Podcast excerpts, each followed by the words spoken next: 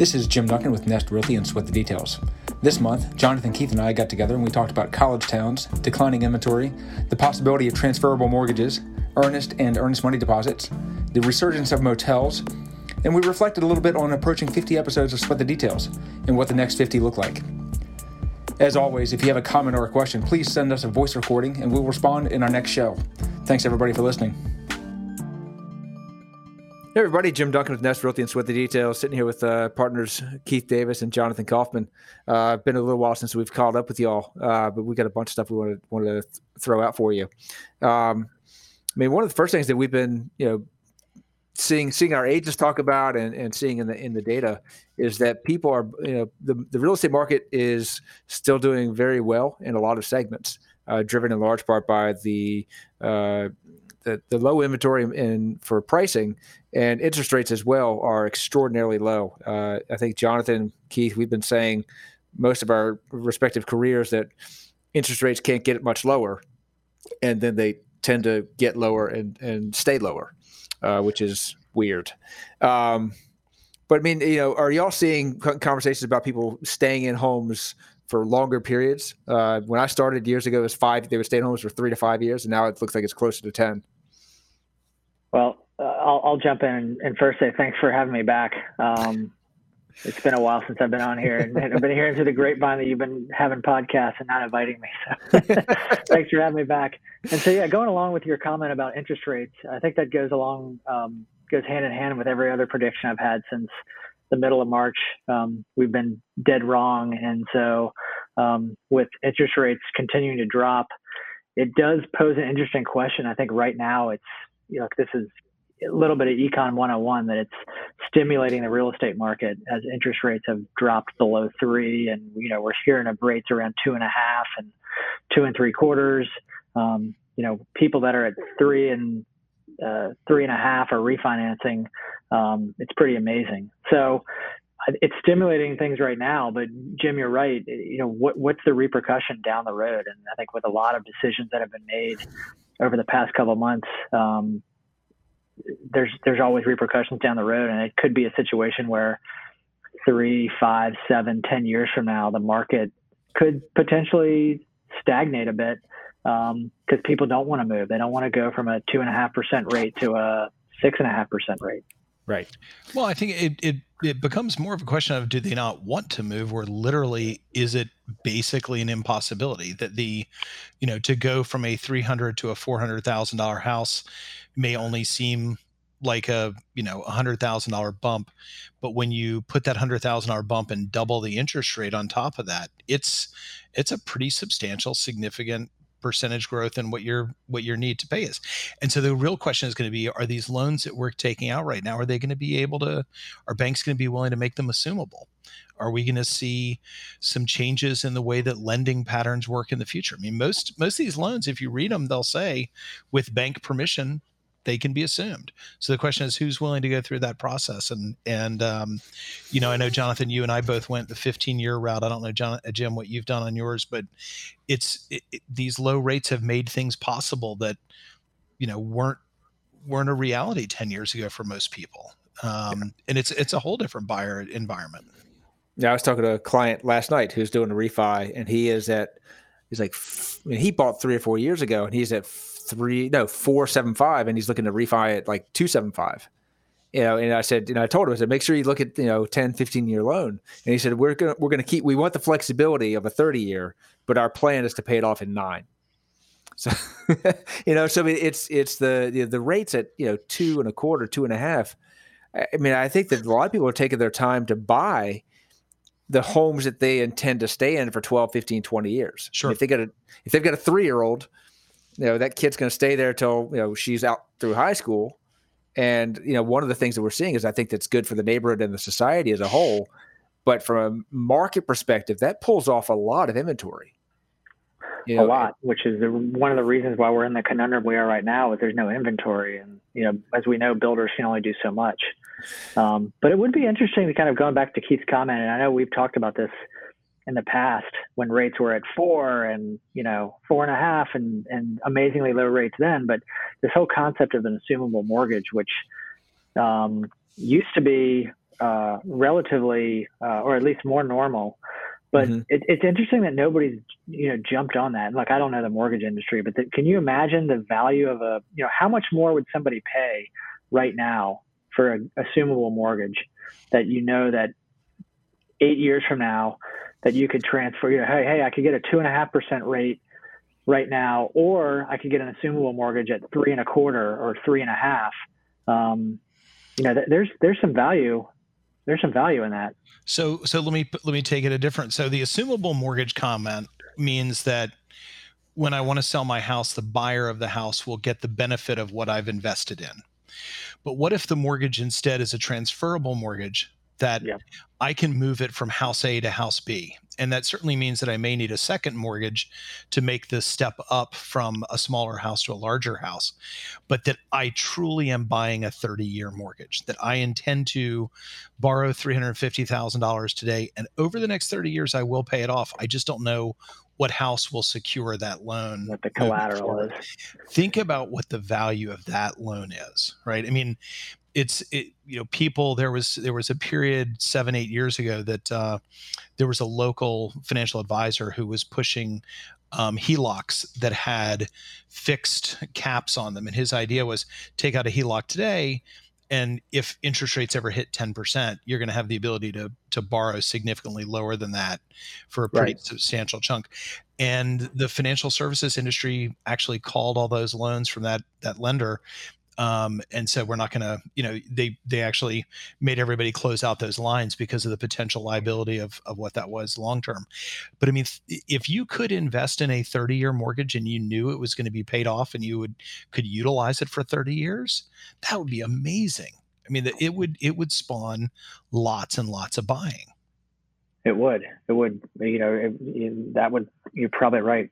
Free up a lot of inventory and you know keep kind of the houses being more quote unquote liquid than they are right now. If you knew you you could uh, Yeah. move it from one to the next.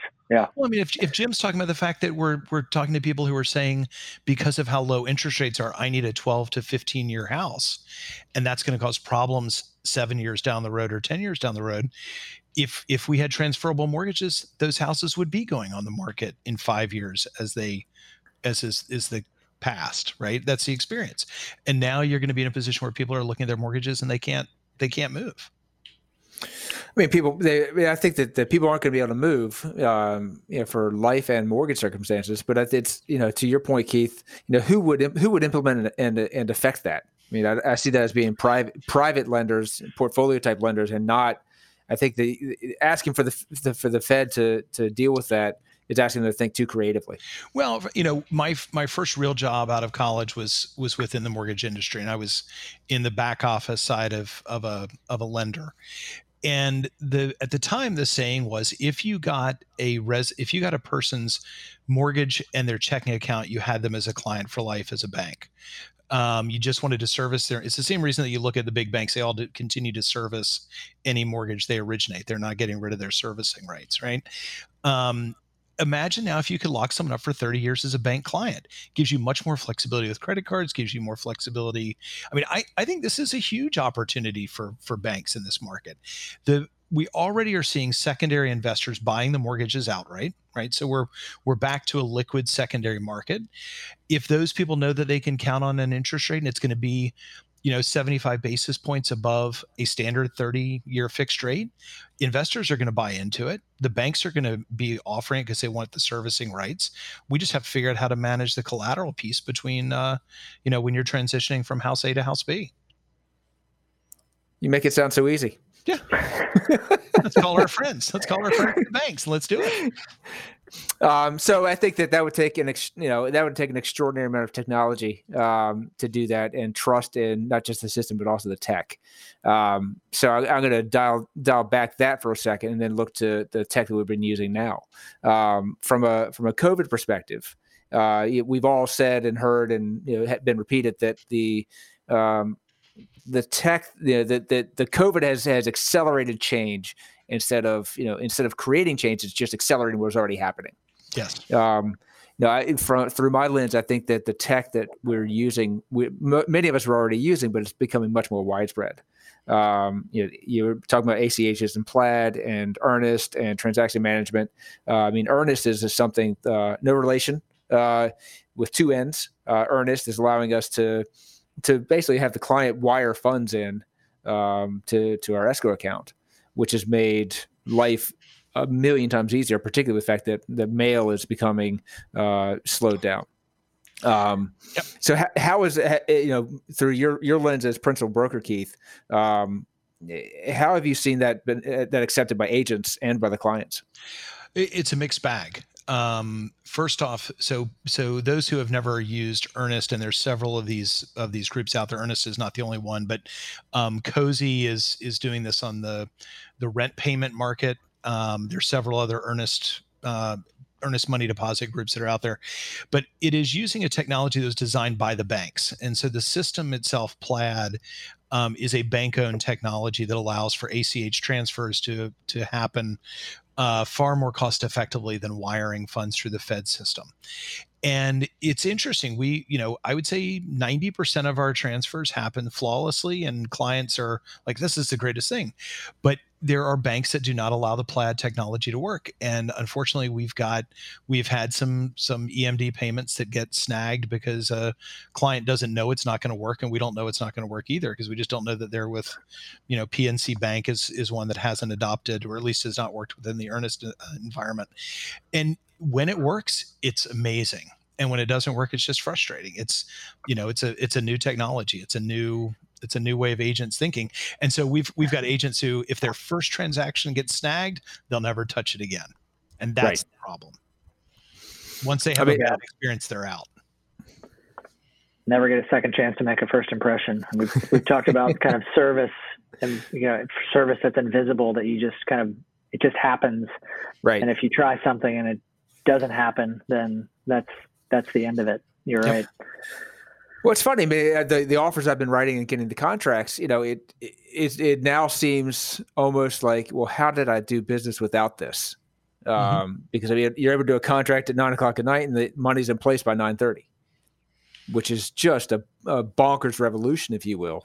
Um, yeah, from a have you seen any pushback from agents, Keith, on any of the tech that we're using, or that any are they are they trying to implement any new tech that they're pushing back on? I, am I'm, I'm sitting here thinking through it. Um, you know, in in terms of truly of tech that is changing the way we do business or the way we think about it, right now in in 2020, Earnnest is the one that I think has had the biggest impact. Um, I think from an internal business operation standpoint, things like Slack certainly have the opportunity to change the way we communicate. Um, you know, in at Nest, uh, we've been we've been doing a much better job this year using Basecamp for managing our projects. It's not mm-hmm. new technology to the marketplace; it's new to our our business, um, and it's something that I think is as departments as you know different companies grow, th- project management like a Basecamp or a or a um, Asana they're they're they're tools that that create you know less friction but also can create more friction when they're not used you know when they're not they're not comf- you know users aren't comfortable with them yet um, but in the real estate industry i mean i think it's we've we've seen you know our property management um,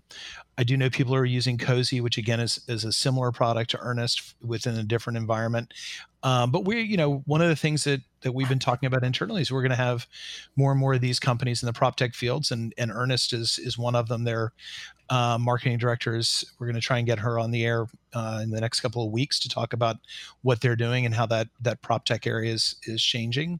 Um, but I think there are a lot of fun, but they're all small, right? They're all in really minute markets. They're doing very specific things to improve that that item that you know wherever their little focus is. Um, but I don't. I can't think of anything that's getting real pushback right now. I mean, I think that the the thing that I'm seeing that from a from a, a cross market perspective is that um, so many more agents are using video now for for walkthroughs, for previewing properties, etc. But from a marketing perspective, it's really difficult to get those those those videos out because in large part because of MLS rules. Um, you know, the, the politics of MLS are making it or hamstringing agents' ability to do it.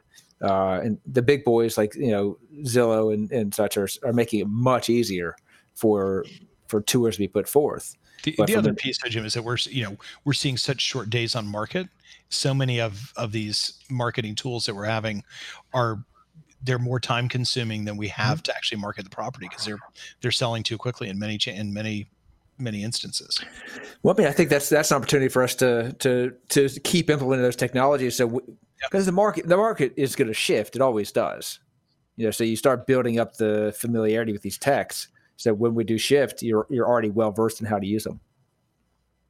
I was talking with our videographer earlier today, and he's got a stack of property videos that he completed that even, I mean, turned around pretty quickly, but even before he got the videos done, the homes were under contract. So we were just talking about what do we want to do with the videos. And in some cases, the sellers don't want to, you know, re promote their house yeah. again. So the videos are just going to sit in a vault.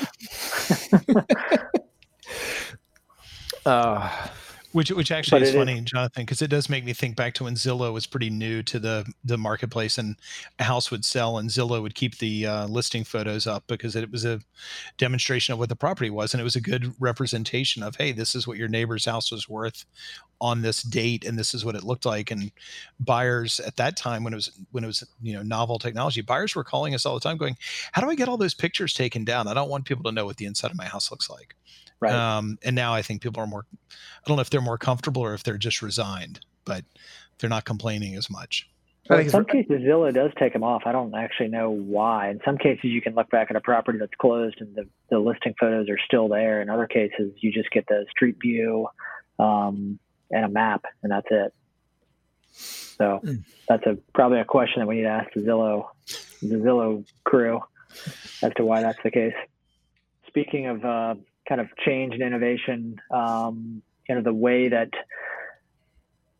that COVID is affecting all of us is that there's been a lot of discussions around where people are moving to and where people are moving from. And I think if you Google, um, there's a thousand blog posts out there that are talking about about this, and actually some some you know written debates uh, in New York about the you know the, the, the downfall of New York versus New York's going to come back stronger than ever.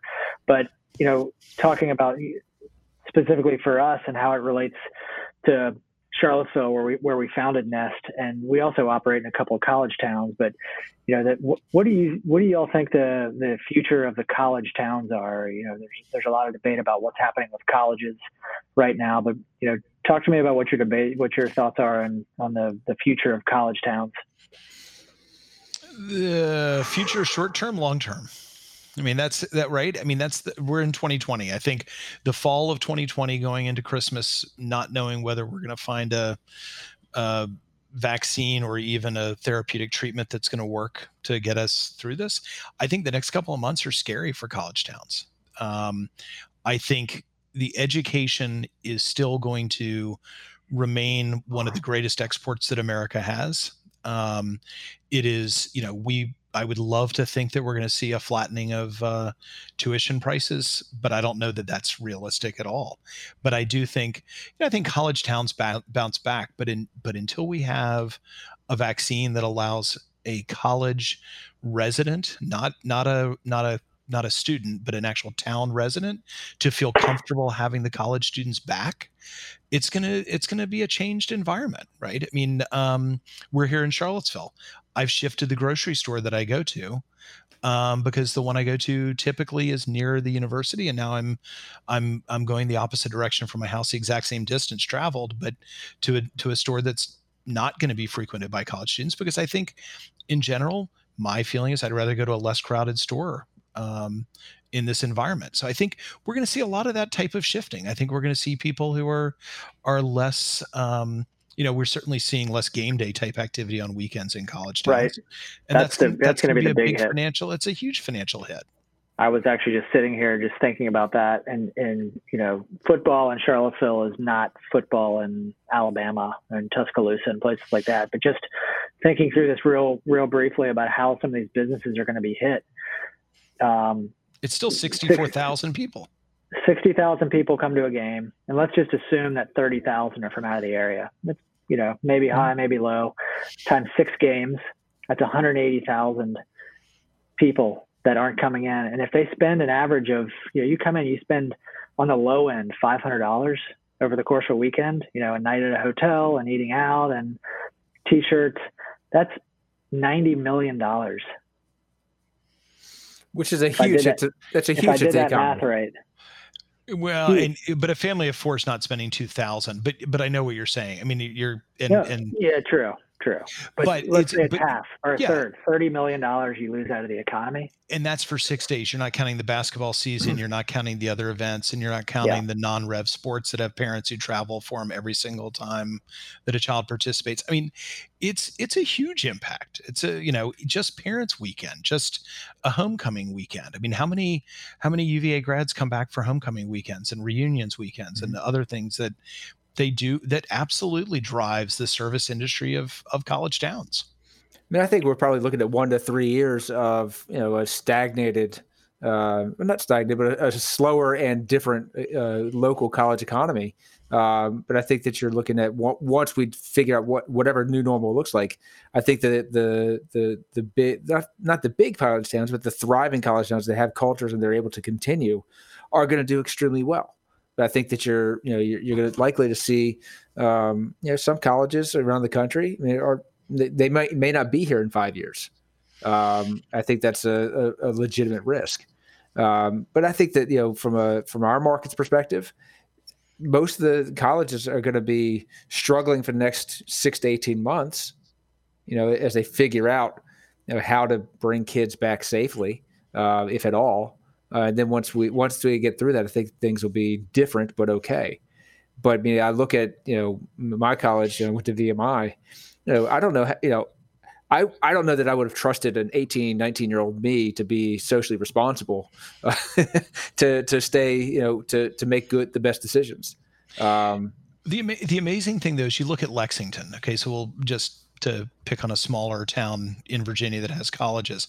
Lexington is a college town, right? It mm-hmm. is driven by VMI and, and Washington and Lee.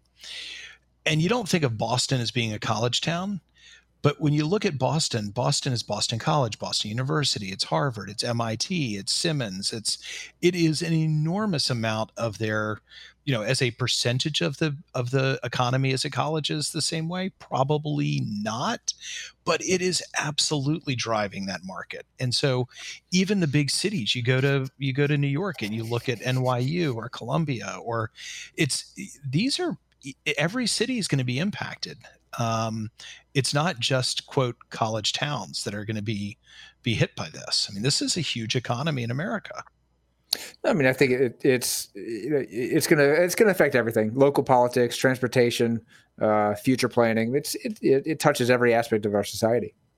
And you you also can look at it on the flip side and say how how do college towns and I'm using air quotes and there's a lot of towns out there that you don't think of as college towns that are college towns, but how do college towns look at this as an opportunity. And I think you've got to continue to say, how do we get jobs or how do we get amazing Wi-Fi here? And how do we, you know, provide the resources for people to relocate to our area, whether they're working remotely or whether they want to bring a business from New York City to Charlottesville or Ann Arbor or Chapel Hill or, you know, Austin, you know, what, what are those towns and doing to think into the future? And, and that's going to be the, um, the difference, I think, between the college towns that really thrive 10 to 15 years from now and the ones that just kind of sit back and say, hey, we just do education and, and right. that's what we do. And we want to keep it small and quaint and we don't need to worry about, you know, exceptional Wi Fi anywhere outside of three miles outside of the urban ring.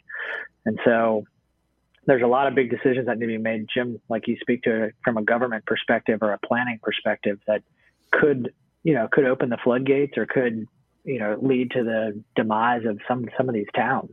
Mm-hmm. and it's just it's evolution and you just got to think proactively.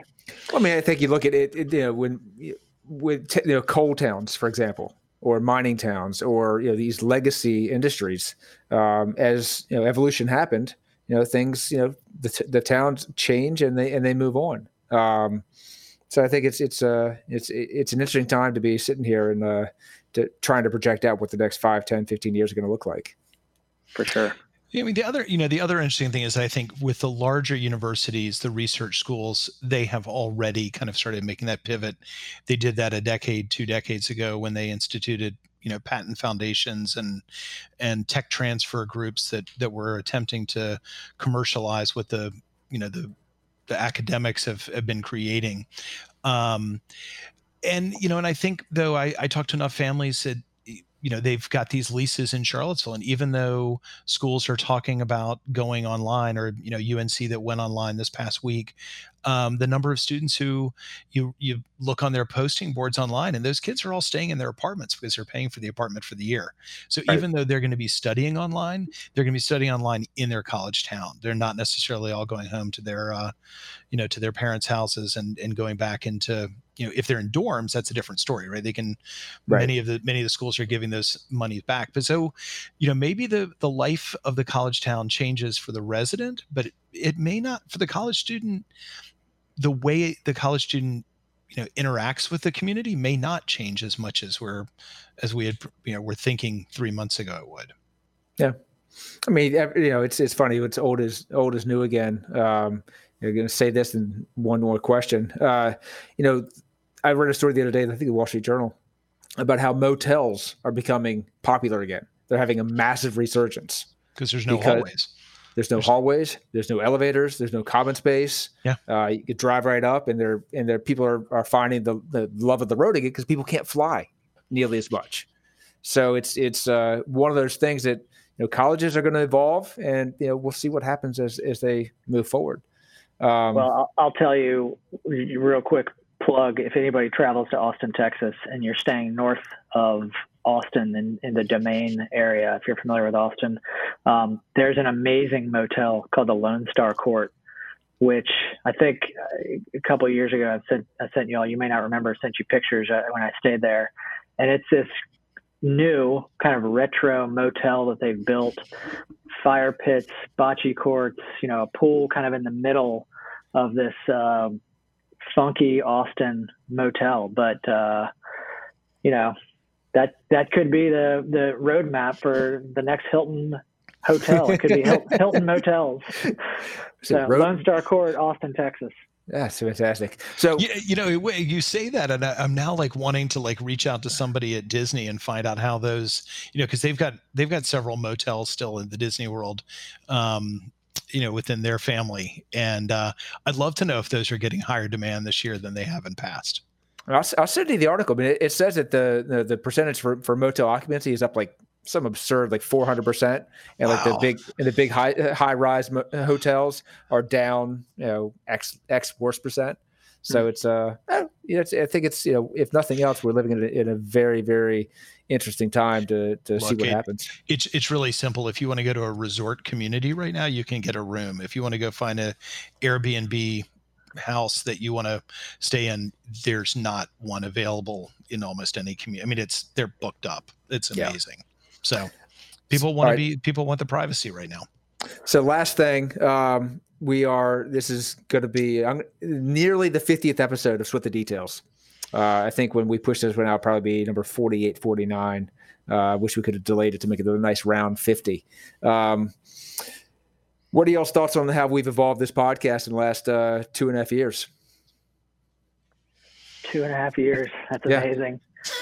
um, you know, I think I, I, you know, look, I'd say overall, I've, I've had I've had a lot of fun doing it, and it's great to get the feedback from folks that are that are listening to it um, you know, I, would say that the evolution for us continues to be like, how do we continue to kind of bring in anything that is real estate and home or community, you know, urban planning related. Um, and so that's, I think, the kind of the next evolution for us is to continue to kind of focus on that. And that real estate, you know, bleeds into prop tech and things like that, which we'll be talking about. So, Keith, you know, what are your thoughts? Well, I mean, I think this is, you know, every you know, I guess is once a month or so that we we all start throwing out names of who we'd love to have um, as guests, and it it is it's it's a challenge to keep this fresh in terms of of the people we know in the community that we we have relationships with but there's so much always happening and whether we're whether we're going to be reaching out to iBuyers or whether we're looking at you know finding a mortgage lender who's willing to come on and talk about the new transferable mortgage that they're going to institute next week.